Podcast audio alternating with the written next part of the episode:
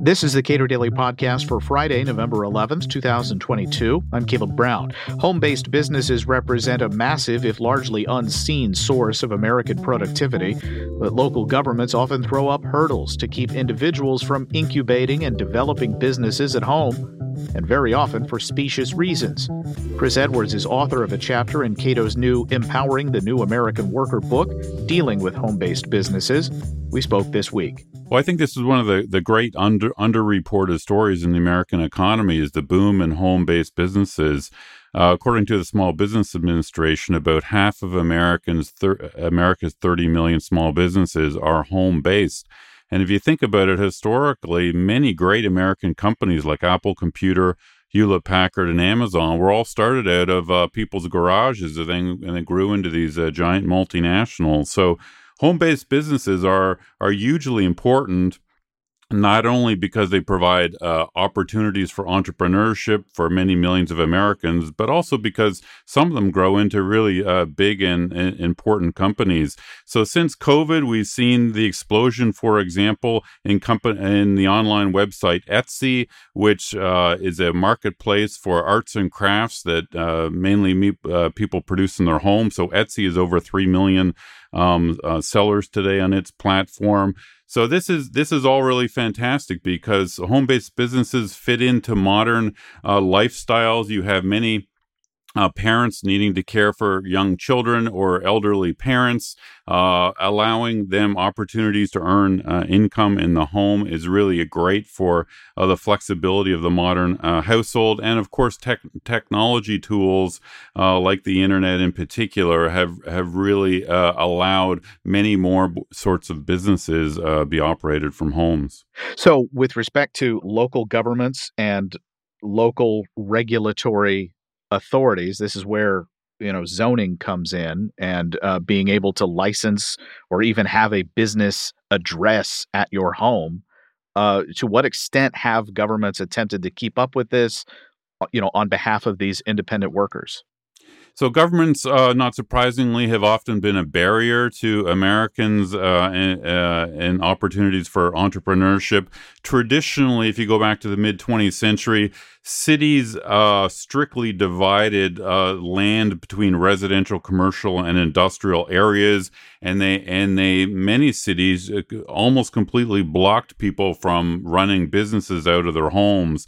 That is has started to break down in recent decades. So, for example, we've seen big fights over um, daycare providers. Daycares used to be basically banned everywhere in homes but as the new realities of households and families has started to dawn on local governments, They've relaxed regulations uh, for daycares, which is great for parents because it reduces costs of daycares and makes daycares more convenient and neighborhood uh, located. But there's been similar battles. For example, uh, there's a growth, in, the big growth in the cottage food industry. Cottage food is uh, food that people make uh, out of their home, uh, breads and and chocolates and those sorts of things.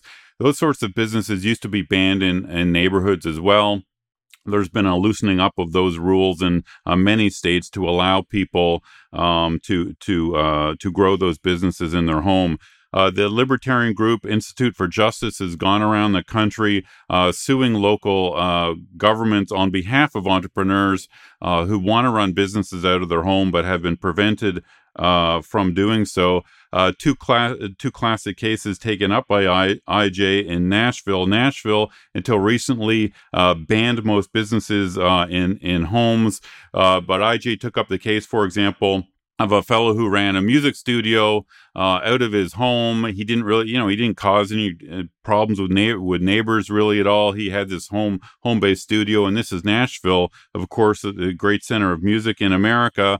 And and this fellow, with the city came down on this guy and to try to ban him from running his home uh, music studio uh, out of his home. So these sorts of local bans don't make any sense and it's it's really good news that that local governments are starting to rethink some of these bans and open up opportunities for entrepreneurs I've spoken with uh, other people about this so-called vetocracy, which is the, the the many points at which a government, uh, local, state, federal, can say no to your plans and make use of their own sort of discretion uh, when it uh, comes to that. So, one of the, your recommendations for local governments is to allow simply allow home-based businesses to operate. That is the default rule unless there is a very good reason to say no to some particular business.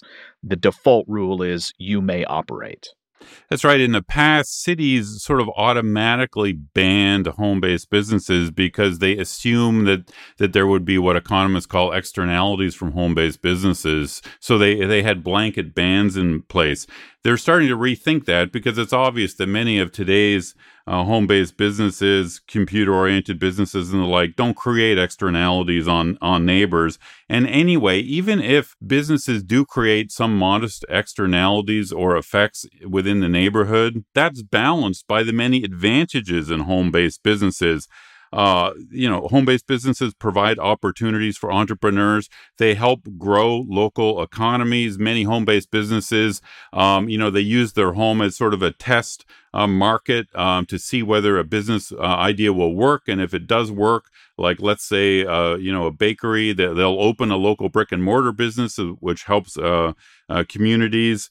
if if local governments restrict home based businesses too much, entrepreneurs will move to other cities where that have uh, less regulated uh, rules. Um, home-based businesses can reduce commuting costs and reduce congestion, and which is you know good to reduce pollution, uh, car pollution, and the like. Um, if uh, you have a daycare that's accessible within a community, that's much better than uh, the, um, than than requiring parents uh, and uh, and business owners to you know drive in order uh, for the commute. So there's all these advantages of home-based businesses. Home-based businesses are low-cost incubator for entrepreneurs to test ideas. And if those ideas work, uh, you know, they can grow their business, uh, in, you know, online or, or later on into brick and mortar businesses. So I think home based businesses are so important for uh, cities and communities that, uh, you know, cities should really rethink some of these restrictions they have in place. Of course, this, this entire book, uh, The New American Worker, you know, we're thinking about things in terms of empowering workers and being able to walk out of a job you don't like and uh, strike out on your own is a heck of a lot easier when you could start something from home more easily. But in terms of, for example, local tax revenue, for uh, example, the, the number of workers who could be employed in this area, do we have a sense of what that looks like?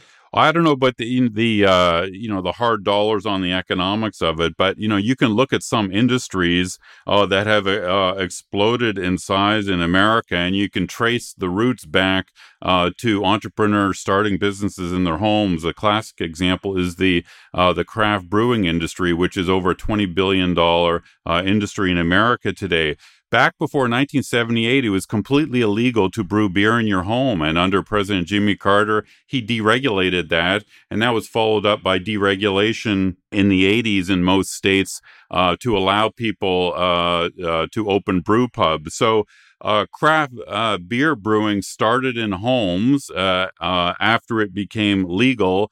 Uh, then uh, people opened brick and mortar businesses, um, and the distribution rules were liberalized to an extent, and uh, and and this grew uh, this huge uh, industry in America today. Like I said, you can see something similar going on with the cottage food industry.